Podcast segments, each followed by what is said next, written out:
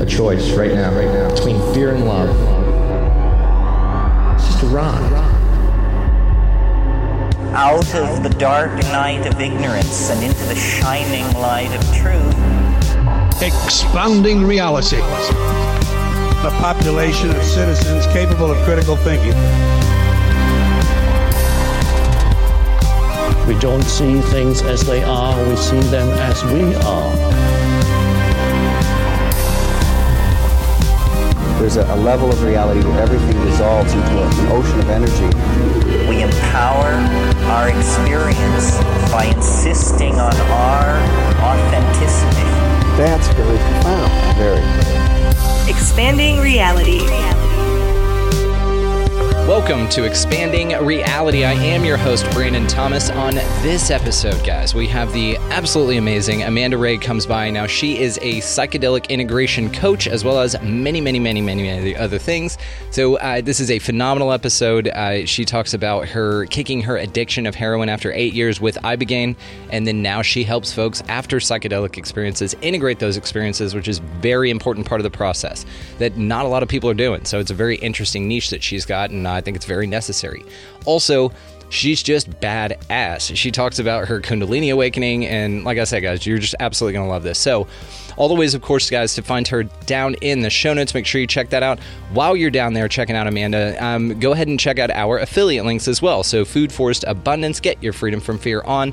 If you'd like to start your own podcast, I host through Libsyn, so that's the link down there. You get two months free with that bad boy. Highly, highly recommend it if you feel called to start something like that. Also, if you're going to buy any damn thing at all on Amazon, go ahead and run it through the show's link. It helps the show. Folks need to know that there are people out there who want to help with any type of spiritual time slips. There's so many things that people encounter out in the world that they can't explain, and not a lot of people have a resource to go to. So check out Opus. Opus is, of course, the organization for paranormal understanding and support, linked down in the show notes, guys. If you feel called to do that, absolutely wonderful, wonderful resource. Of course, Lester Velez, our good friend here, uh, runs that damn thing, and he is just wonderful at it. So, uh, check that thing out for sure. As well as down there, it would be our website. So check out the website as well. Uh, it's got links to everything, as well as replays of lives, Too Hot for YouTube, merch, all that good stuff. So, okay, guys.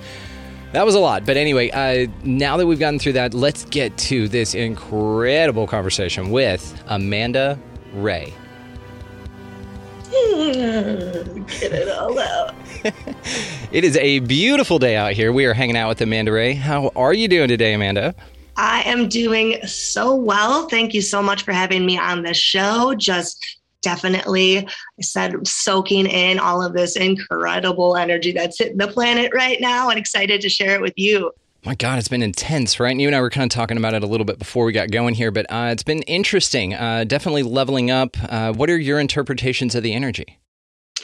You know, so it's definitely it's so interesting to see how it affects people so differently you know i feel like like we talked about earlier it's bringing up a lot of lessons and stuff um, but i feel like for those of us who have maybe been able to switch our perspective of what that stuff all means and can catalyze and brings forth into our lives.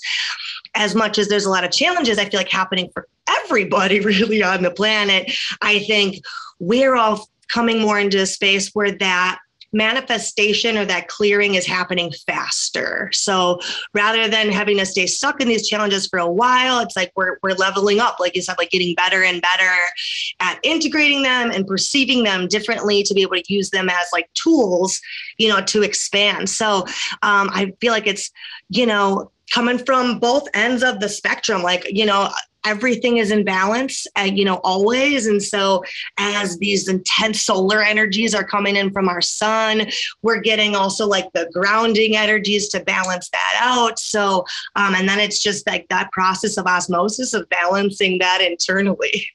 you you nailed it with that. And what's interesting too about this is that yes, the balance uh, seems to be occurring, and it seems to be uh, more divisive than ever. And this is kind of what I think that they talk about when they talk about that 3D 5D split thing, is that it's going to get more intently divided vibrationally. What do you? Is that kind of what you're reading it as well? Totally, I know what you mean. Yeah, where it's like, like, I, like the way that I was shown it too was like like these two dimensions always existed within one another, you know. Um, but like you said, because of how intense they're getting and our ability to just see and perceive, we're not actually actually dividing, but we are noticing the division or the difference more. You know what I mean? Like we're actually coming closer together, which is, I, I think, what is making it so energetically, at least, you know, these two dimensions, if you will, are sitting on top of each other, like leather and lace, you know, just getting sewn together. Um, and like I said, they always existed, but now our, our, our ability to perceive them. And it's so interesting. Um, you know, we kind of mentioned a little bit earlier about like literally living in our like different universes we're not all in the same place as much as they are coinciding on top of one another. And there's been so many crazy experiences that I've had that has like shown me that right in front of my face. Like you can't ignore this or deny this. And so yeah, I think I think that's a lot of what like the awakening process is all about is is seeing how malleable our reality is and that we do live in separate little universes consensus reality. I've talked about this. You nailed it. Uh, this is this is definitely something that we talk about here and it becomes more interesting and more evident. But yeah it seems like the veil here if you want to call it that uh, the illusionary illusory boundary is kind of thinning quite a bit and it's fascinating. And it seems like people who i'm, I'm just going to say that are open-minded uh, to the direction that we are where we're at least open enough to look at it we're having a challenging time, but because it's so intense and it's like, oh, this like now now's our time. We're like ready for it. But the people who are in the lower vibrational states, let's just say that uh, for the sake of the term, and then also uh, just kind of very, I'll say wooed by the matrix you know yep. uh, those yep. folks are having a really tough time with this it's looking like utter chaos like everything's falling apart and uh, maybe we can see that everything's falling apart air quotes for the audio only listeners but it seems like it's really uh, that's how things need to occur to reassemble in the best way possible totally totally yeah it's definitely um I, it, it makes me a lot more compassionate for the people who are like you said really wooed by the matrix because i can i can uh, i can imagine for sure you know what it would feel like if i did pay attention to all this and i let all of this affect my reality the state of fear and hopelessness that i would feel. And so um you know and and, and it made me so grateful to have such um such a different experience my whole life. You know, I like, I can honestly say, like, and I thought about it, you know, a lot. I don't know if there was a time where I was ever asleep. I think I was just unaware of what was happening until I was able to give it words later on in my life, which had been, you know, the last eight years or so. And it was terrifying and it was lonely. And, um, you know, so, uh, yeah. So you know and it caused me i was very suicidal. I was you know that's i you know led it led me to addiction. Um and i always struggled with trying to understand like am i real or am i not real? And they're like you know i always felt like i was on like the other side of this mirror. And like so you know while all of this chaos happened especially like you know beginning like 2020 especially made me be like, okay, this is scary stuff to talk about, but there's got to be other people that are experiencing the same thing. You know, I'd, I'd been practicing spirituality and doing kind of my own thing, um, you know, for a while at that point. But that's what really made me be like, okay, I like I've got some stuff, I've got some stuff to share, and I don't care if only one person resonates to it, like if they're going to be able to know that like they're not alone or losing their mind either, then like worth it. you know, that is exactly what's been going on. And uh, the metaphor that I will use at this time would be like crocheting. Okay, for like uh, like if I were to tell people, hey, I crochet. You know, generally in in like I said, Matrix, uh, those wooed by the Matrix, it, it's kind of a stigma, right? It's it's one of those things that's a little um, not uh, character characterly characteristic of a male. Okay, but totally, what it feels yeah. like is the analogy that I would use in this whole waking up up thing is that everyone's been crocheting this entire time, but yes. uh, no one was telling each other about it. And finally, somebody came out and said, "Check out this blanket I made. It's super dope." And now everybody's showing each other their projects. You know, it's like, "Oh, yeah, you've been yeah. working on this too. Oh, you've been working on yourself too. You've been doing the shadow work. You quit drinking. You know, you you're doing all these improvements thing for yourself, and you've been doing it in the back. But now it's a community of people who are out there saying, "You know what? We're all doing this. Let's roll with it." And it's way more reinforcing for those that maybe weren't crocheting to stick with the metaphor that they were interested in it but they never thought that they could be somebody who could venture down that road. So it, it's just an odd thing energetically, but I absolutely love it. And I'm right there with you. We talk a lot on the show about how uh, the shift is happening and what that what that entails and what we're kind of seeing, and it's it's affecting all of us, which is wonderful. Some of us are very very excited about it, and Yeah. for some folks, it's very very scary. And Yeah. you you help with this, so I'd I'd like to talk about your psychedelic integration coaching, your Harmony I Am. So uh, tell us how you help people embrace lasting change and a balanced life. Absolutely. Okay, so this is um so my passion um especially following my experience so I was I was addicted to heroin for 8 years but that is like that was the last symptom to manifest of of what I previously discussed about feeling like I lived on the other side of this mirror, feeling really alone, not understanding what was happening to me. Um so heroin was a, was something that when I found it made all of the craziness kind of cease. It also was like this sense of safety that I had not ever felt. And so I can understand and really just through my experience, you know, see essentially with addicts just like angels with their wings bound and who have been told that things that they are going through or you know or you know just being traumatized or neglected or just misunderstood. And you know and on the same on the same note you know when you take away any sort of substance from that looking at how we all have certain addictions or attachments you know i feel very blessed that mine showed up in a way that I could not ignore long. I couldn't blame other people for long. You know, I I had no choice but to be like, this is me. How am I like, you know, what am I going to do to save myself? You know, um, where a lot of people who are who are more attached to things that are socially acceptable, um, really uh, just won't necessarily take that time to look at themselves because it's acceptable, right? So, um, so that being said, my path to recovery was very untraditional. Um, I used a plant medicine called ibogaine. Um, and I have also used and sat in medicine circles since then, but that was really the catalyst. Um, and the biggest thing is after my experience, um, I was very fortunate that it helped me to trust this voice, like I said, that had been guiding me that I would push away. Um, but for the most part, after my experience, and for most ibogaine experiences um, thus far, they give you the medicine and they serve you the medicine, and they do not teach you how to integrate this medicine into your life.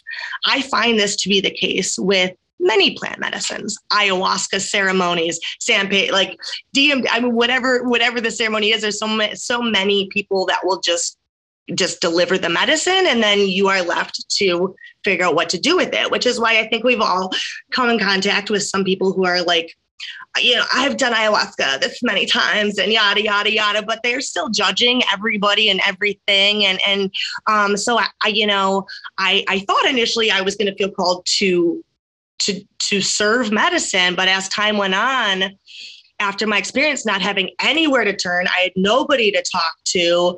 I i you know and i was i was not only you know a heroin addict for eight years they said this is my a lifetime of stuff and now i'm supposed to just be somebody different you know? I mean it's it's essentially a, a self-administered ego death you know like you lose your identity entirely.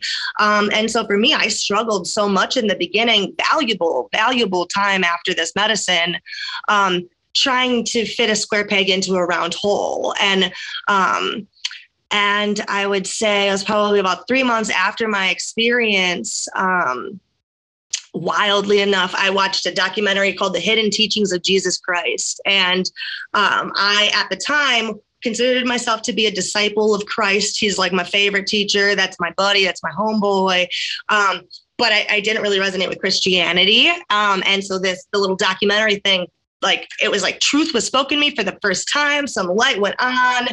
It was all essentially how the Bible, it breaks down the metaphors into like, interpreting it into meditation and and yada yada. And and it was like I said something woke up inside of me that was like this is truth. I know this. Like I know this from before.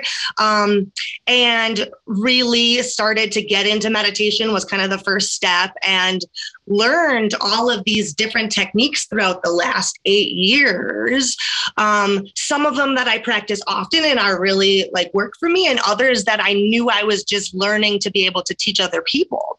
So essentially, what I created um, is currently right now it's virtual coaching the goal is to eventually one day have an actual space that is specifically created for people to come and integrate these crazy experiences into their lives.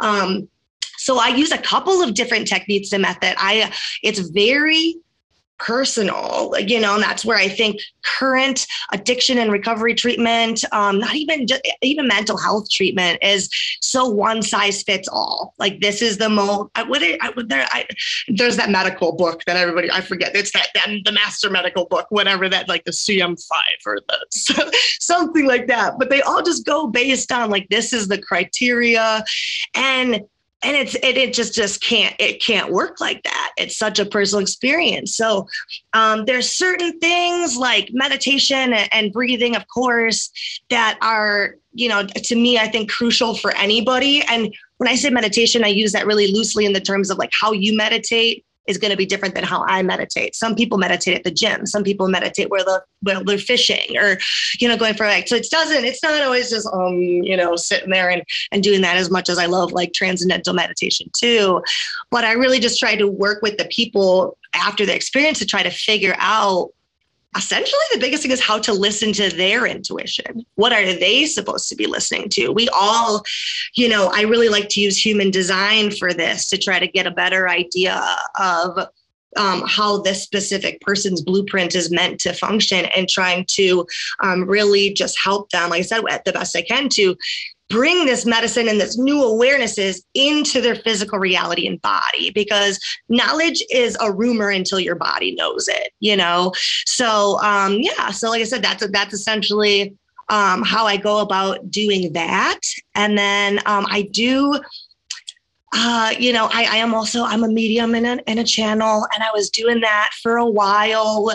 Uh, but I, I recognize that I like to use my specific you know extra senses and six senses to help guide people to opening up to their six senses versus i don't want to be anybody's guru. I like i like we are teammates we're teammates you know? And um so i was i was starting to not like how that felt because people would come to me and they'd kind of treat me like i was in some space that they're not in yet. And you know and i see a lot of people these days who are very addicted to a psychic telling them how you know what to listen to who they can trust whatever the thing is. And um, so yeah so uh, it's been a really cool experience the last year really fine tuning um, and specifically setting my focus on you know psychedelic integration. Um, also kundalini integration. I do have some people who i um, you know work with who have also had a kundalini experience which is i think i've only got like i've got two people that i've ever met that like had an, as intensive an experience as I did. So we kind of are teammates on that too, working together to try to figure out how to integrate this madness, you know, which will happen over periods of time. But yeah. Just remarkable, just remarkable. Um, something that you said to the Christ consciousness thing. I mean, that's that's what he was talking about. You will be more powerful than I ever am, and so you've nailed this with this. And I love that you have that humility and understanding because that's that shows that you're really out to help people, which is awesome. Yes, thank uh, so you. I, I'm curious about uh, what brought you to Ibogaine, but also, do you mind just explaining what that is for the audience? Totally. Yeah. Fair question. So much so. Okay. So First, um, so ibogaine is a shrub. It's found in West Africa. It has been used in um, African tribes and cultures as a rite of passage, um, as well as a healer plant. Um, but I did get to meet a really beautiful soul whose whose tribe used it as a rite of passage, and it's so interesting how it affected him versus how it affects um, you know, addicts. So, um, so for him, they were dancing around the fire and having a good time. Now, for people, um, especially in Western culture um, in general, um, who are experiencing mental health addiction. It is specifically known for because of its ability to help you overcome withdrawal in that in that 24 hour period of time. So rather than experiencing withdrawal over a period of time or having to take maintenance medicine essentially and you can feel it this medicine it just kind of morphs your cells in a way that literally uh, eliminates the withdrawal process. Um, but it is very similar, I would say, if you want to compare it to anything, would be ayahuasca. However, I've never really experienced a medicine that's quite like this because everything is very internal. Um, it is definitely used on an energetic and spiritual level to help you face traumas, be it in this life or past lives, um, really clearing your root and sacral, um, which are the things that tend to be in the driver's seat until we become aware of them and are in contact with them and and you know make a lot of our decisions. So ibogaine is really helpful for anybody honestly who is open who just knows that there's more to life or doesn't feel like they're in the driver's seat, you know, and doesn't know necessarily what to do next. Like I said, I will call it like kind of like a self-induced um, ego death. Um, but essentially, so there is iboga, which is the root. Now, ibogaine is a synthesized, more powerful version of it, right? Um, it is highly illegal in the US. Um, and I do believe that's because of its ability to heal a multitude of diseases. I mean, even physical symptoms. I've had somebody that I coach that went was only addicted to opiates because of chronic pain, you know, and when she went to go do Ibogaine, she left not only not addicted to opiates, but not in pain anymore. So, um, so it's, I mean, it, it, I really honestly wouldn't put it past this medicine to heal, you know, a lot of different things. So essentially right now there are places all over the world that do use this as a tool to heal. I specifically work with the retreat in Mexico, in Cancun. And then how did I get on? Okay, that's the second question. All right, two parter. So my journey to Ibogaine, I was very fortunate um, to like I had heard about it for years. Um, in my state, there was no way I was ever going to be able to afford anything like that. So, and how do you come to your parents and be like, "Hi, there's this really powerful psychedelic in Mexico, like." Can I go use it? Um, so I knew about it for about two years and was definitely in that period of time calling it to myself. I didn't realize I was manifesting at the time, but kept on calling it to me. Somehow my parents ended up hearing about it from a friend. And um, honestly, they offered it to me. And I will tell you at that point, I said it had been two years later. At this point, I was so hopeless. I was like, whatever. Like I, I honestly, I, I can't even say it was my last hope. I was doing it because I wanted them to know that if my addiction took me out, I tried everything possible, you know? So, um, and I had no idea. I had no idea the changes that were about to take place afterwards. Um, and then how that change would also directly affect my family as a result of them being open to this experience. Uh, now I'm just curious about this. Uh, so, what was that like? You when you went to go undertake the experience, when you came back, what what mm-hmm. how did things change for you? Okay, so and this is this is the interesting part, and what I try to warn people all of the time about uh, is that you're gonna face some stuff, right? Like I said, it was so funny the difference in the in the tribe. He's dancing around and having a good time. Um, I was so angry afterwards, even though like oh, there's like so many things happening at one time. I was angry because I was like, well, I now I I can't, I can't now. Like, and what do I do with that? And and I too, my experience was really um divine timing in the sense that literally there's usually always people at the treatment centers and i just happened to go at a time where there was nobody else there. I was terrified of being alone at the time. That was not not so you know i was i was wrestling with that. It was a long time ago too so we couldn't communicate with you know people back home as easily. So um yeah it was it was intense. It stays intense you know for as well it depends on if you got a coach or not right? Like i definitely help ease that experience. So and but a lot of people that i coach have that similar experience you know the day or two afterwards they're they're kind of angry and dealing with that. But the first the first time i knew how much this medicine changed me was flying home a few days later.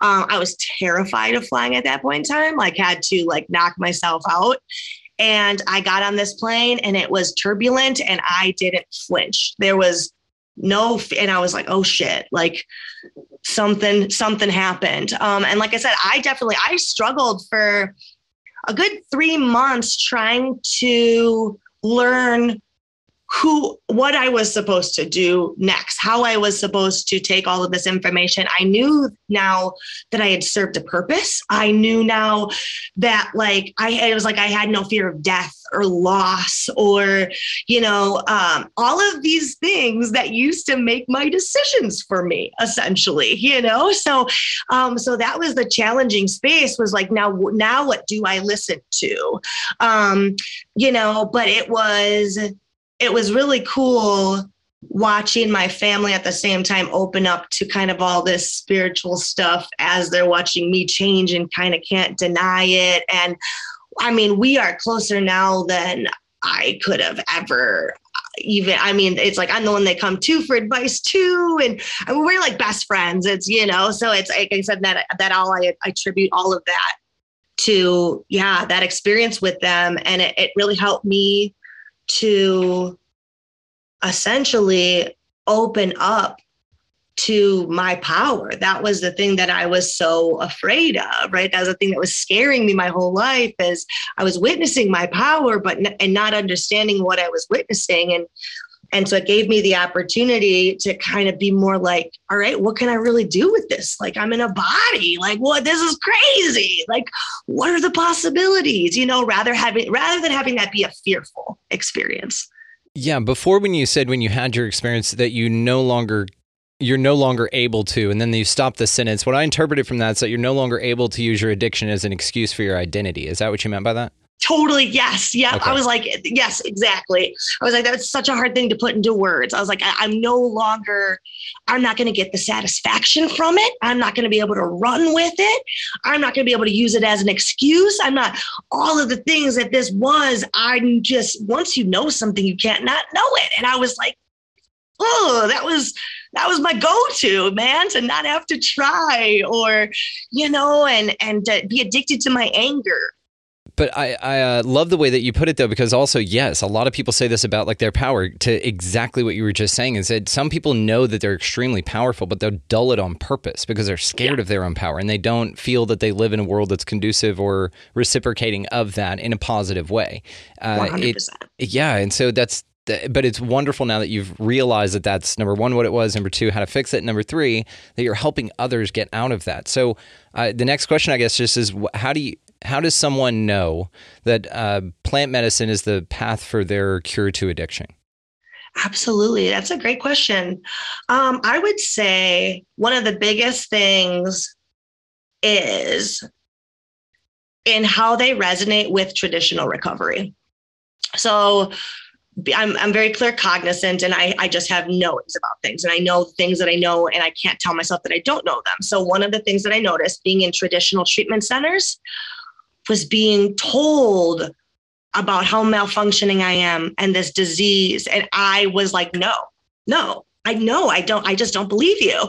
And so being told that like this was the only way, and not only that, like there's 5% chance that I'm going to make it anyways. And, you know, they, and they drill that into your head at treatment centers. Like, you know, they're like, look to your left, look to your right, only one of you is going to make it. Like that fear is somehow going to make me believe that I'm the one that's worth saving, you know? That's what they say to the Navy SEALs when they start. You know what I mean? So it's totally. yeah. Yeah. And it was like, so that was like the biggest thing to me is I had this knowing and I had to follow it.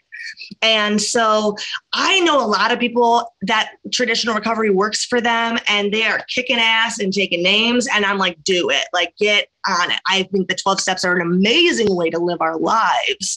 Um, and, and they're definitely, um, you know, about taking, you know, when people are able to, I think it's kind of like how they get how it gets interpreted a lot of times. Kind of like the bible like anything you know what i mean? I think when you go back to the roots i was very fortunate when i was in traditional recovery to be friends with all the elders. All of the people that i was friends with in recovery had been clean since you know, bill w was around.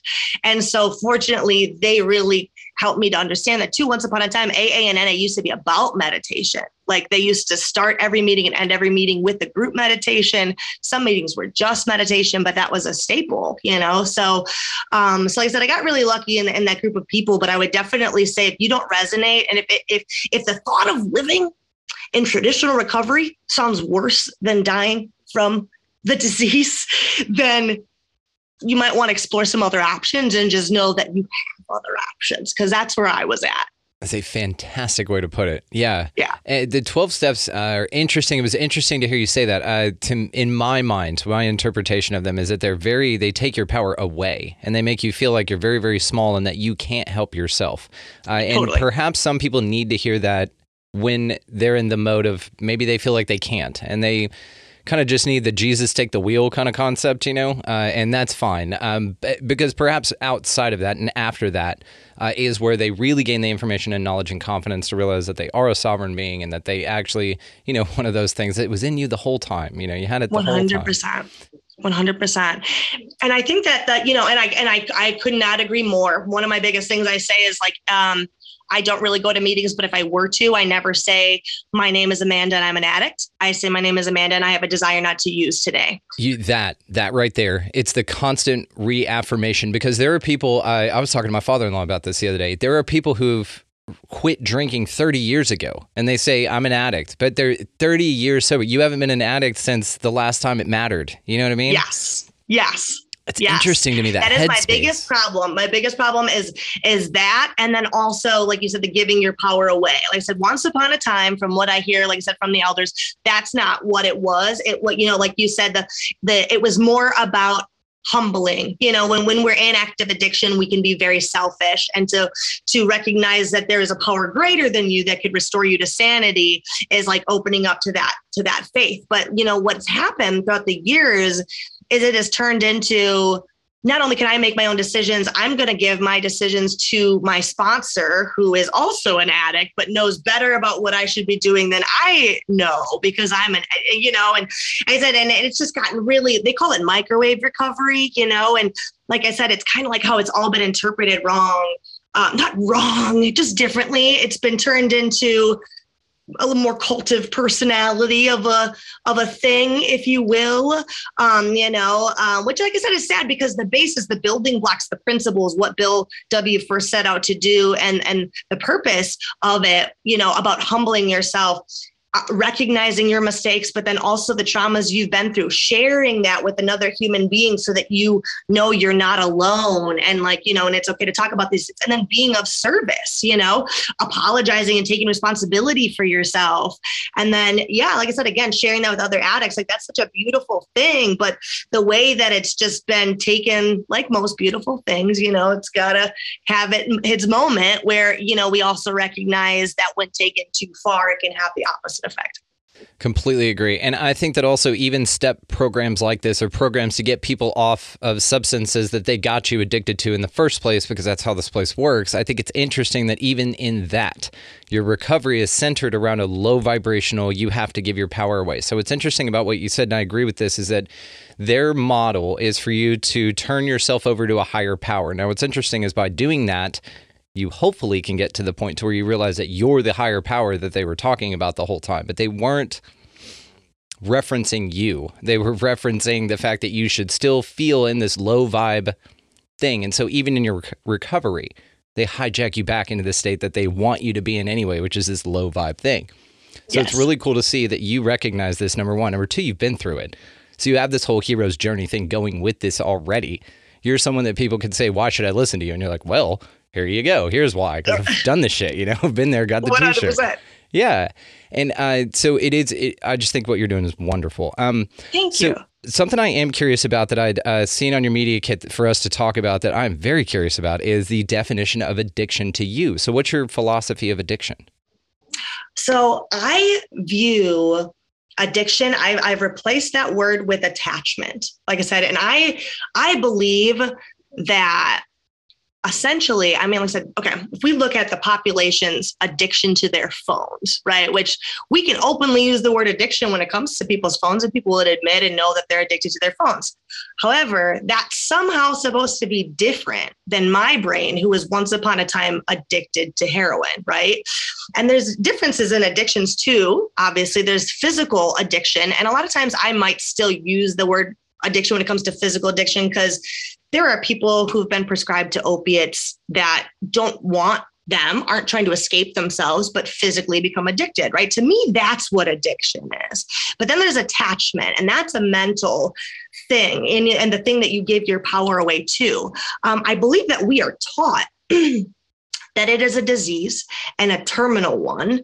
Um, yeah, a terminal one at that is because the thing to me, from look, uh, looking at it from a further perspective, is what separates people who get addicted to, especially like really hardcore drugs versus their cell phones, or maybe equally their cell phones, but is fear. That's that, like, I, so many people I that talk to me that have never done drugs are just curious. You know, like it's not that they, you know, even think it's gross or whatever. It's they are they'd be afraid to get addicted. They'd be afraid to break the law. They'd be afraid like I don't to overdose. They don't know. You know, it's it's fear of the experience that keeps people from trying new experiences, right? Where I feel like people who end up getting addicted to especially hardcore drugs, I can, you know, say for myself and people that I work with, it's we've already been through hell. You know, we've already like been through the trauma, been through the stuff. I personally, my first time using heroin was a straight up suicide attempt. I had just been through just a couple awful experiences all on top of each other. I had somebody who offered it to me. In my mind, I was like, this thing's either going to get me high or it's going to kill me. And I'm cool with either one, you know? So, um, and yeah, and so that's the thing is recognizing that there was years of my life where heroin was the only thing keeping me alive. Yes, was it Russian roulette and I could have died at any time. And it's it's recognizing that for so many people, what keeps us in this active addiction state is the shame and the stigma um, and it just becomes a shame cycle. Whereas if we can recognize that anything in our life, while it's in our life, is serving us. If it wasn't serving you, it wouldn't be in your life. And that shift of perspective right there, making this be an attachment versus something malfunctioning my genetics my you know I, like and and this i'm never going to go back to being normal this is something i have to struggle and wrestle with my whole life you know having that mentality keeps people running from it you know? And so my my whole thing with addiction is we're taught that it's a disease because i think addicts are the most imaginative creative sensitive just psychically gifted beings. Um, and we we are really made to feel like all of those things are actually curses and there's something wrong with us. And so our streets and our population are flooded with things, especially like opiates, uh, because I do believe that's all manufactured to how the opiate epidemic came about. When it came about all of all all of it you know? So and i believe you know that's specifically why because i that's what woke me up to my psychic gifts was getting to the other side of that. And i do just like feel like everybody so far, at least that I have worked with, has had very similar experiences once they get to that other side, that they realize that they're just super, super gifted psychics and mediums and healers. Man, that's such an interesting point you make. It, that addicts are addicts to dull themselves, not only because their power is so great, but because they live in a world that says that it's horrible and evil and they should feel like like a piece of shit for having it or anything like that. That's interesting. So I, I think you've hit on it there with the the root of addiction uh, because it's just like you said, it's a, the last symptom. It's, it was something you know that that could have been brought to your attention in other ways and probably was. Right. It just wasn't recognized by you, and so you go into that, and it's just uh, kind of like that whole idea that like schizophrenics and mental issues are really sort of like a negative entity attachment or something like they're dialed to 11 you know in autism and things there's just so many misunderstandings and i think the more that the truth comes out of the veils thin like what we're talking about I, I, I think these things get framed in a new light, and they're very, very interesting. Yes, I totally agree. I totally agree. Same thing with schizophrenia. Yeah, I've had a lot of downloads and experiences with that. I, I worked with um, I, I, I, do ABA too. I'm just really passionate about working with autistic youth. And I think that there's a correlation there too of them like being in two different dimensions. And so it's, it's, uh, yeah, really fun to do. But I've, yeah, had experiences too with, I, I swear this girl who's diagnosed autism and schizophrenic would channel just dark. I mean, she, her voice would change. It would take like five grown men to get this girl down. Like, and I was like, are you guys not seeing the same thing that I'm seeing? I was yeah. like, this is not just schizophrenia. yeah, this is not that. No, um, that's not happening. So what what are your thoughts on that? So I definitely I think it's different for everybody. I agree with you. Um, so what I have learned, especially having such a, a darker path, if you will, um, right? I've got a lot of dark goddess energy. Um, so having that be the case, while I do believe in certain things like like entity attachment um, and having dark entities with us, I think it's very important for us to recognize that they are here and attached to us to protect us. That they're not coming to take over your body and spread evil. They it's it's just like it's like our our own self-doubt mechanism too right? That part of us that self-doubts is the one that has maybe felt like it lost love or been hurt in the past by an action or a thing that you did. So when you it sees you doing the thing again, it's going to tell you don't do that and make you doubt yourself because it's it's afraid of not getting love again, right? And so to me, I see it as kind of like the same thing is um, and I know especially feeling that as I as I grew up with these gifts um, and not being able to express them I, there were times that my, my mom almost had me exercise, you know, like it was like, yeah, but I knew, but that this entity that was with me stepped in when I was being taken advantage of, when I when I felt too strongly, and my poor little sensitive soul was like just about to rip in half, and and so when we can honor and recognize the purpose that these entities and these beings are playing for us and with us then that we're able to let them go. That's when, because we get to say thank you, we get to take our power back and be like, I thank you. Thank you for protecting me. I don't need your protection now. I see it now. I see what you're trying to protect me from. I've got us. Like, you know, I'm going to make sure that stuff doesn't happen to us again. And when we can learn how to work with them in that capacity, we, we aren't afraid of when we experience it in other people then it's no longer I could face somebody else's demon and just look at them straight in the face and be like, I fucking love you. Like, you know, and and watch them just melt away because that's all they're looking for too. So I do strongly feel like that is what's happening, but I feel like I I see it in a way that's not as spiritual warfare you know? Warfare i like that. Yeah. I, there was a young lady i had on the show named uh, serena faith masterson and she wrote a book i am serena. She had over 133 multiple personalities mk ultra uh, background incredible story.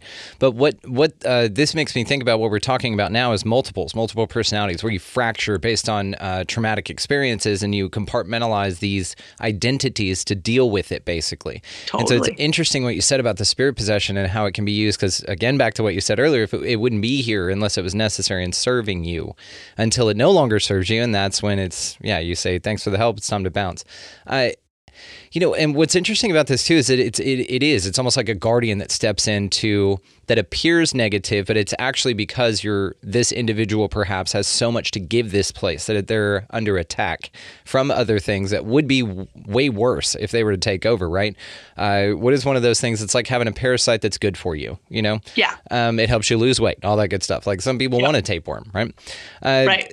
so it, it's interesting that these things uh, play such a massive role here, and that it it seems again. I mean, and the more that I look into it, things like addiction, things like uh, mental diagnoses, they just seem to be inversions of what's really going on. And it seems like I don't know. I mean, this is getting too conspiritual here, but uh, it seems like the people in power kind of know that and they kind of hijack it to keep it in this lower vibrational state. But the good news is it's all you anyway, right? And so our whole job is here is kind of wake ourselves up from ourselves, you know, kind of a thing. 100%. 100%. Yeah.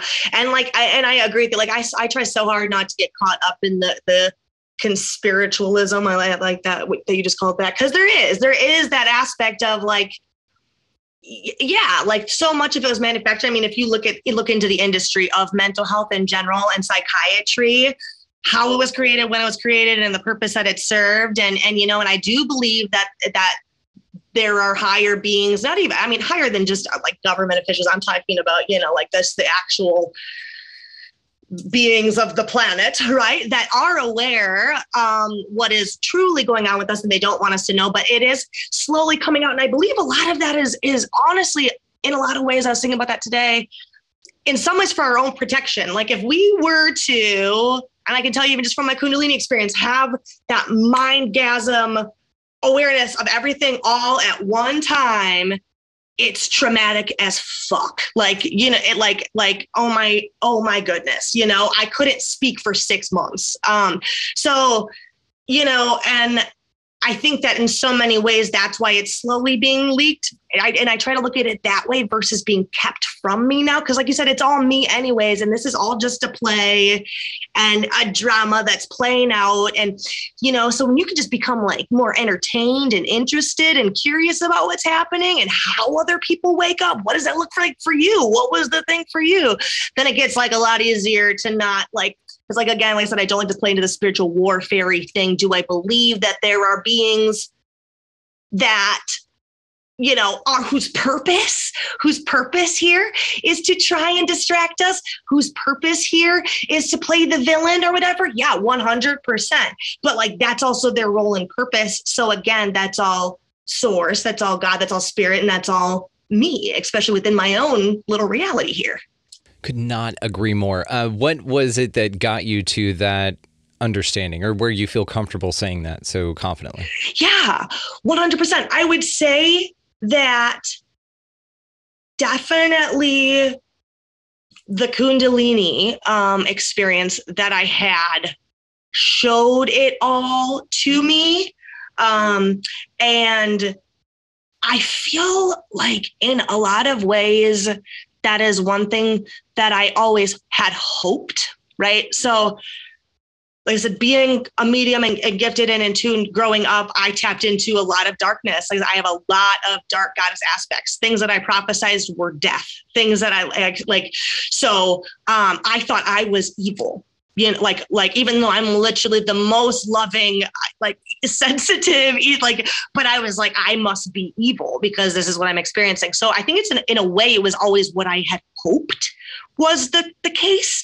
And so I think it was my Kundalini experience in general and being able to see it and feel it and experience it from this higher perspective that helped me to know it like in my in my body you know and there was still a process afterwards um because with that experience with that energy surging through you you get faced with traumas and things and cellular memories, right? Internally, it's not just like this bliss experience and now cool, I'm activated and like get to like just you know hop in and out of reality. So it's not like that at all. You know, it it surges through you and and you have to face the things that it cleared in your physical reality. So, um, you know, so it definitely got like a little scary for a few years. All of that dark stuff had to come to the surface for me to actually acknowledge it and and see its purpose and working with me. Um, but that was probably when I was actually able to know it without going back. Does that make the without the forgetting part? 100% it makes complete sense. And i love what you said about things not unlocked yet. Uh, we hear this with people who do hypnotic regressions. Like there's some folks that will do a hypnotic regression but there's a block there's a barrier there. Also with uh, remote viewers there's like a barrier that all of them say that they come to a certain time and they can't see beyond that. Now this this is interesting to me. Um, but also it's very interesting because i've said this before audience be patient. This is a great example and it just keeps popping back up. So in the movie the matrix when neo goes to see the oracle she tells him that he's not the one even though he is the one, but he needs to hear he's not the one at the time so that he can go be the one. Yeah. This whole idea of withholding this stuff uh, in a way that it's the most necessary, like you said, if it was a big flood like your Kundalini awakening, which you want to get to, then it does seem like here it's like a video game. And once you reach a certain level, you unlock yes. like this new sword. And now you can yes. run around with this new sword and super dope. And you're like, man, I would have loved to have this sword a few levels back but really you needed to earn that sword and now it's necessary. It wasn't before. It would have made things too easy all of this good stuff. Totally. the more the more that i look at this place like this and the more that i see the things around in this way the more not only does it make such great fucking sense but it's all perfect. Like i i don't know. There are things that i wish weren't here or like ways in which that this place presents lessons that we didn't have to learn that way. Right. But I'll be damned if like it's perfect because there is so much crap here, but everyone learns in a different style. Again, I really think it's the way the lessons have to be received are why they present themselves in the way that they do. Right. 100 million percent. And that's, I'm always like, who am I to say? You know, that's the funny thing about everybody and their two cents of how to run the world and, you know, what everybody's doing, what all the other officials are. I'm like, listen, who the hell am I to say? Like, you know, I've got some ideas. I know some things I would do differently, you know, but like, I'm also not in that position. I don't know the ins and outs. I know the tip of the iceberg when it comes to any of that stuff. Yeah, and it's kind of like time travel. It's kind of like um, if you go do anything. I remember someone talking about the show. I never watched it. The Flash, the the show on TV or whatever. Um, oh, okay. Right. I've heard of it. Yeah. Did- Okay.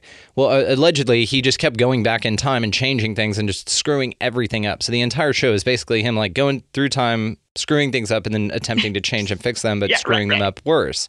So it does feel like this. It's it's like this place has to be like this, otherwise, it wouldn't be received in the way that it needs to be.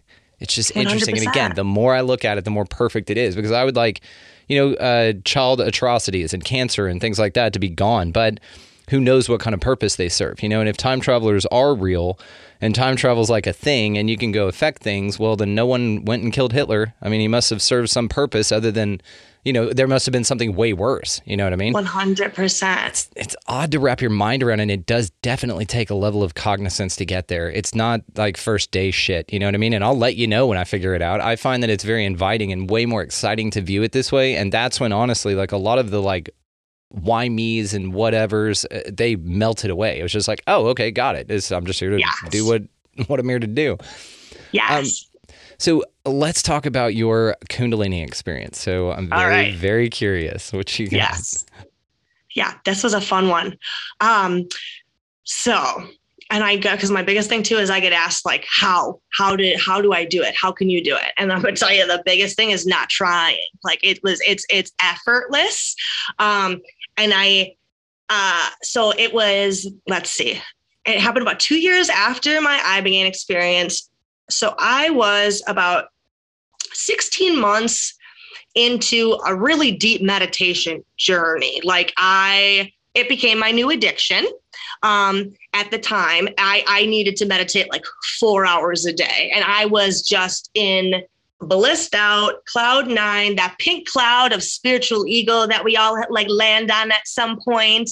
Um, so I was there, I was in it, um, and I had never i'm not much i'm not really much of a researcher. I'm really clear cognizant and there's few people that i kind of like resonate with as far as like teachers like matt kahn would be one of them um, wim hof is like my hero but other than that like all of this stuff was just coming to me from meditations that i was doing um, and i was I was I was led to start putting on like Kundalini solfeggio frequencies and music. Like I I was inviting this energy and having no idea what it was. I had no idea. wasn't led to research. I'm glad I didn't because I wouldn't have I wouldn't have done it. But um, so I just like you know, like I said, I was just inviting this energy in. Uh, honestly, for me, it was the silly twin flame journey thing that really uh, was a big trigger for it. I was very attached to that concept. Um, and I had a friend um, that I'd known for 10 years uh, invite me to go work at his pot farm in California. And there were so many synchronicities and crazy stuff leading up to it. And and so I got there and um and yeah, there's all the, you know, between card readings, all these signs that we're twin flames. And so I am just even more just like building and bubbling up this cauldron of just, you know, crazy energy.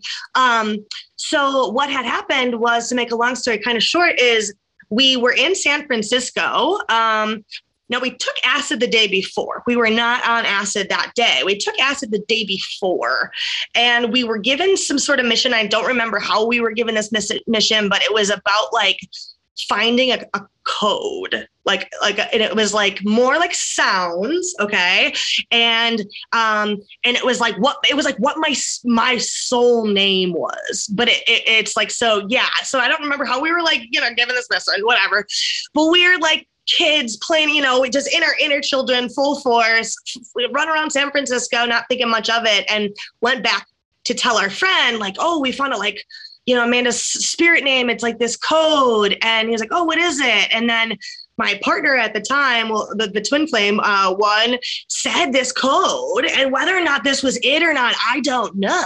Um, but all of a sudden, I it I for me it came up from my crown and went down, but they they met each other. But it started with this liquid feeling light just just pouring over me, and I had the most intense orgasm that I can only call an orgasm because it's the only like relatable thing within our reality that was I could feel it outside of my body though too. And everything was like my whole I yeah and I was just bawling. And it was like the first time where I got to see everything come together and it was like I was seeing everything past present and future all at one time.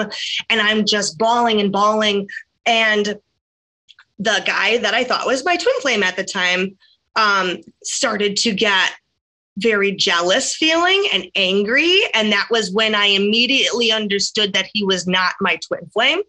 And uh, we definitely have a karmic soul bond and connection, like, love him for all the purposes that he served. But essentially, what happened in that moment was the most intense feeling of being alone, right? Because in reality, this will always be my reality. There's always that sense of aloneness because yeah because you're you're one you're, you know you're also multiple but you're one so that was the necessary experience i needed to accept my own vastness and aloneness but wholly visceral experience um, when i recognized that he was not my twin flame all of this energy surging through me stopped and it felt like it was like like being sucked out of me like a vacuum and I started to, I was like screaming and shriveling up on the floor. And that's when he finally recognized, like, okay, something is going on here.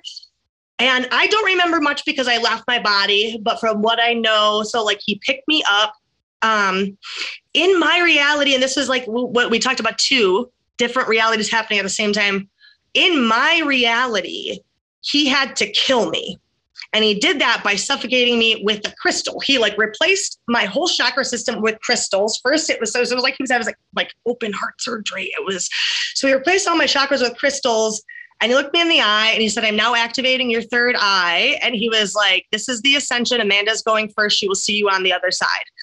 And and I was in that moment actually so grateful that he was able to kill me. I was in full surrender and I had this voice in my head being like it you know like it's okay you just have to let go. And and in my mind in doing so i was saving everybody that i loved. It was like this like you're taking them with you kind of a, uh, an experience. And so i closed my eyes and i let go. And that's when i left my body and i was out for i want to say it like minimum like seven minutes i don't know i, I was not breathing and um, you know, and he's trying to figure out what's going on. I've got everybody, I guess, in the room was super traumatized. I still feel so bad about that. I don't feel bad, but oh my gosh. Um, yeah. So, so all of a sudden, I essentially come back into my body. Um, and I was not in control of my body as I was re uploading, essentially. Um, so what had happened was I started speaking in tongues or what we know as light language, um, multiple different languages. Not so did they, yeah. So they, they were different. We could call them cultures or star races, but I was I'm speaking in all these different languages, and I was moving faster than humanly possible apparently like this is so apparently to try to ground me, he gave me a beet that was like the size of a friggin' giant baseball that I ate in two seconds. So just like, like he's like, it didn't even make sense. Um, and all I could, and I was just dancing. Like my body just wanted to dance. That's all. And so, um, yeah, it was a very visceral experience of too what we consider free will to be, like you know, and, and what actually we have control over, don't have control over. So essentially, yeah, I came back into my body. It was like I got re uploaded, but I spent a few days um, living in Golden Gate Park, uh, which is a whole nother story of how we get to that point. And essentially, it was almost like the universe was putting me through some sort of school where I was like learning how to manifest instantly and and how my emotions and words when in alignment, um, and they all have to be in alignment to manifest. And there was this this whole I mean, I was like meeting beings that it, it was like the whole city was playing along with it and, and it kept transforming. It was wild. So essentially, um, the way that it really then like kind of culminated was my mom and my uncle flew out to San Francisco uh, because, of course, at that point in time, two years after the Ibogaine, they think if I'm like out on the streets and they can't get a hold of me, I'm doing drugs, which I understand for them, you know. Um, so they flew out to San Francisco, miraculously found me. Like, um, I was sitting outside of a Whole Foods, and uh, my mom had just been to this Whole Foods. It was like, if you see this girl, she likes great kombucha. So I was sitting outside this Whole Foods, and I was crying because it was the first time I was told no I, after instantly manifesting for days. And it was like the first time being told no as a child. I was I was told that I couldn't, and I and it, it yeah. So I started like you know have like just bawling, and all of a sudden my partner at the time did this just and went like this, oh, or like it's like hard to see, but like like a like a Dragon Ball Z ball, and went like that to my heart. And when he did that, I fell back into my mom's arms. And so all of a sudden, my mom is looking up at me, and I am, like I said, in a different reality. I had no idea that other people aren't there with me. so she's like, I'm going to take you home. And we were having this whole thing about how home was Mount Shasta, and I had to go to Mount Shasta to like ground the energy, yada yada. So she's like, "I'm taking you home," and I'm like, "Okay, let's go. Like, th- this is it. Like, we're gonna go to Mount Shasta." And all of a sudden, I'm in the back of this car with them, and I realized they're like taking me home to Wisconsin, and they didn't understand what happened. And so all of a sudden, that that aloneness set in again, right? Where I was like, "Oh my god, I, I am the only one in this experience." And so in the back of the car, I did the same thing like I did when I was coming back to my, I'm flopping around and I'm speaking in tongues and I can't control my body. And my mom and my uncle were about to take me to a hospital. And suddenly my mom's phone stopped. Um, and it's never done this again, but it started to translate what I was saying. And it said, Love, love, love, listen to the song. And so my mom stopped because fortunately I, like I said, I'm very close with my mom, so she's known no matter how crazy or whatever it is that I'm experiencing, she knows about it. So when she got that, she she t- she was like, "There's there's something spiritual going." And she's like, "I could feel it the whole time too. There was something else." going on so yeah that was the that was it was a few day experience really um from what i understand and i'm learning about it it's it's a you know 15 to 25 year process of integration right it's a continual evolution and and process like i said I, I was i was scared to speak for six months afterwards because i was shown how to manifest in the thoughts of the words and the motion being all in alignment. And and so um yeah i said it was a, it was a lot to integrate and i'm still slowly integrating definitely feel like i have I'm, I'm more in a symbiotic relationship with this energy that once dragged me through life. We're partners. I understand the term co-creating now. As much as we're co-creating with one another first you have to learn how to co-create with yourself right? And then maybe you'll get a divine mirror to co create a life with. And then from there, we learn how to co create with the rest of society. Um, and so, yeah, so that was that was my process. That was it's a big one. Shit. That was incredible. Thank you so yeah, much for, for telling us that. That was amazing. I mean, how intense. Now, your mom seemed to kind of be like you said no matter what happened now you said that you've been clairaudient clair, clairvoyant a, a medium of sorts but since you were a child. So mm-hmm. did she pick up and perhaps protect you? Was she did she realize what you that you had something else going on? Yes. So my mom has always been my protector. Um, as much as I did not grow up in a Christian home, right? My my my mom did. When she had me out of wedlock, we were kicked out of the church. So that was like the separation, um, you know, of church. But she definitely had Christian beliefs and so that did create somewhat of a like was she she knew I was very gifted and sensitive, but when it would manifest in darker protective ways, right, I was possessed you know? Um, so that's that's the role it took on prior to the ibogaine um, after the ibogaine and once i understood what was happening i was given the ability to talk about it more in a way that um, because I knew what was happening then, you know? And so, and, and, and it's one of those things is my mom too, being as close as we are. When I speak truth or say truth to her, she knows it. Doesn't matter how crazy it is. Like when I told her that I believe that my soul is originally from a different star system and and I'm not from here. She's like, that, that make, that's the truest thing I've ever, that makes perfect sense. Like, so, yep, you know, she's like, yep, does it? Yeah, does it? Yep. No, no problems there. So, um, yeah. So I think our spiritual evolution has definitely been a process together where we've grown in that way by sharing with one another.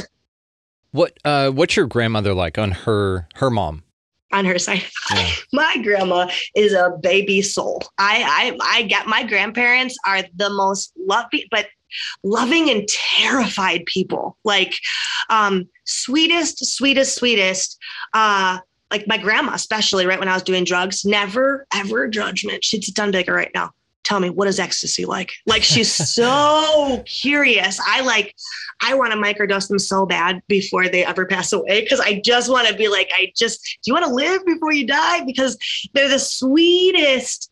I really believe that they are newer souls to this system, you know? Um, they're just very scared of everything, but they've got such pure hearts and um, and they've got this really sweet they call each other noah and allie from the notebook their little romance between my grandparents. Um, she's very self-conscious very very self-conscious and insecure and just and she's just this, this little tater tot of a woman. And so my mom always kind of felt like she had to be the mom which is funny because i was like kim just you know i felt like i always had to be the mom. So it's just this interesting cycle with us well, it is interesting because it feels like you kind of get to a certain point in your life, I guess, uh, to where yes, they you needed them to like wipe your poopy butt and like feed you and make sure that you didn't die. You know what I mean? But at a certain totally. point, it, it does kind of seem like that they gave you such a good head shot, which or head start rather, which is what they want to give you a better life than they have. That you reach some understandings that then you can teach them. And it's very interesting, this whole like process, right? So the reason yes. I was asking uh, is because sometimes spiritual gifts like this can run in families. And if it doesn't, if it doesn't come from your mother's side, it would basically like skip a generation uh, and do that. Did your mom have, did you have anything like that? Did she have a sister or anything like that? So I definitely feel like um, what's interesting is I feel like I get it from my dad's mother now. And That's we had a very interesting relationship growing up. Um, I was my mom's protector, right? And she, uh, being my dad being a mama's boy, she was very protective of my dad and kind of, um, you know, would butt heads with my mom, and I'd get very protective of my mom. And it's so funny because after my grandma Susie passed away, uh, we have a closer relationship now than we ever had when she was living, and I actually live in her house now.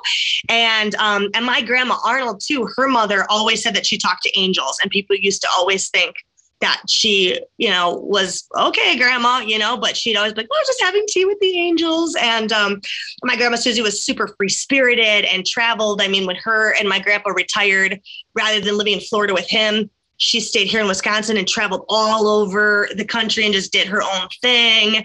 Um, so it's so crazy because, like I said, in life, it you can. I. It's always that's always how you know the people that you butt heads with the most. There's something there something there happening. And that was my relationship with my dad too. My dad is very, very gifted in different ways that he probably doesn't even recognize.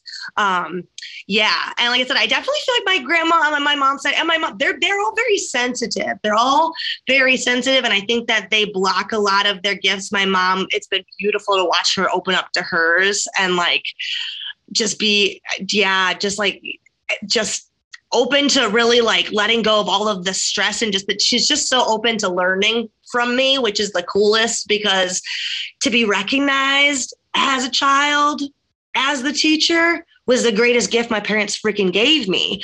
You know, I was told by modern psychology that that was wrong. I remember, you know, going to therapists when I'm a teenager, being like, oh, my parents treat me like I'm the adult that I am. Right. And they were like, no, that's not okay. And I was like, well, okay, then that's not okay. Now I have a reason to be angry at you, you know? Exactly. But, this just seems like more of that inversion crap. You know what I mean? Yeah. That no, you couldn't possibly get to a point in your life to where you're presented with new understandings that your parents never were, or now they're at a time to where they could receive new information like that, but you couldn't possibly deliver that to them due to your role. Ridiculous. Yes, yes. This is this is Eh, where like exactly it. Yeah. the nonsense of the Matrix just gets old with me, and I, I see it constantly. and I'm like, and bullshit, bullshit, bullshit. You know, you get spot yeah, right, real right, quick. Right, right, right. It's pretty wild. Yeah, absolutely. Well, um, I, I think we're gonna we're gonna call it on this. I, I just have so many things that I want to talk to you about. Definitely off air, so just hang on. Um, but also, I this was perfect. Uh, so we will definitely be having you back on. We're starting to do panel stuff, and you you and I have a lot to talk about. So Awesome. I, Can't it- wait. I will be linking, of course, your uh, Facebook, Instagram, TikTok, your website, everything in the show notes, guys. So take a look down there and go check her out. You are fascinating, and like I said, you Thank and I so still much. have a lot of stuff, and I think that you I know, can't wait. really have a very interesting thing that a way that you help people which is integrating post psychedelic experience. And I, I think that this is a very interesting thing that's very necessary. You remind me kind of um, blair mcdaniel how she helps people cope with uh, religious traumas. And so it's a very specific Yes. thing but it's very necessary. And i'm grateful that you're out there uh, doing this for everyone. So for all of us you right? Because much. we're all the same so uh, Amanda Rae we will have to catch up with you another time but thank you so much this is so cool Thank you so much. I like just being able to have such open conversations. It's just such a gift. Um, and to be able to feel too how secure I feel being able to talk about these things now. So I really appreciate you and getting the message out there because it is what I do is a niche, you know, but I, I think it's so important for people to know that these medicines can change your life, but they need to be integrated. You there's there's work that needs to happen afterwards. Nothing is gonna be a quick fix or a cure all. So Could not agree more. I think I'm going to go ahead and coin the term uh, nichecessary. Does that work? Yeah, there you go, nichecessary. Oh my gosh, it's perfect. That's exactly what it is. You yes, can have it. Thank yeah, you. pass that around. You That's have a a very gem. nichecessary uh, thing. Nichecessary. It's just Oh, it's I fun to say too, so phonetically. Yes, absolutely. That's uh, perfect. Amanda, thank you so much. Thank you so much. We'll see you soon. What a remarkable conversation from a truly remarkable young woman. My God. So, all the ways to find Amanda, guys, located down in the show notes. Make sure that you go check out her website, Harmony I Am, and she does phenomenal videos on TikTok for sure. All of it linked in the show notes. Check it out. While you're down there, you may as well check out our affiliate links as well. So, Food Forest Abundance, get your freedom from fear on Jim Gale's project, linked down there. Unbelievably proud to be a part of that. Libsyn, if you guys are wanting to host your own podcast, you get two months free. Libsyn 2, I host through. Uh, highly, highly recommend them. I've been using them this whole time, using them currently. Could not recommend them more, guys. So if you're also going to buy any damn thing at all on Amazon, go ahead and run it through the show's link. It helps the show for something you were going to do anyway, right? Ideologically. So, uh, also, if you would like to expand your experience with us here on the show, you can do so at expandingrealitypodcast.com. That link is also located in the show notes, along with our affiliates and Amanda, so you can check that out easily. That is where we replay lives. We have the Too Cool for YouTube stuff. Merchandise is over there, all the socials. It's a badass one stop shop for everything. Uh, so it's just awesome. Make sure that you'll check that out. Also, absolutely want to mention Opus, so the organization for paranormal understanding and support. If you guys feel that you need something like that and you don't feel like you have anyone to talk to, Opus has got you covered. Check the link down there as well. So, go out into this beautifully mysterious place, whatever the hell this thing is, guys, and y'all just pick up a piece of Lita. Uh, go ahead and just be nice to everybody that you come across. Smile, uh, open doors, buy somebody a coffee or a you know meal or something like that around the line behind you. It's super small stuff that makes the most massive ripple effects in the collective for the better. Take yourself up on that opportunity every single time it presents itself in your life because it's you giving you that anyway, so you might as well take yourself up on it. So, also, while you're out there just crushing it in general energetically, go ahead and get the fuck out of the left hand lane if you got somebody behind you wanting to pass. That is a huge pain in the ass if you just kind of park over there. Just get the, just move, you know, and then they'll be by and then you can get back over there and do whatever the hell you want. Just move out of the left hand lane. But thank you. So, I also uh, go out into this beautifully mysterious place, guys, whatever the fuck it is. And you know what I'm going to say? Say it every time. It's the most important thing to take away from all of this. Y'all just be good to one another. Thank you so much for listening. We will see you next time.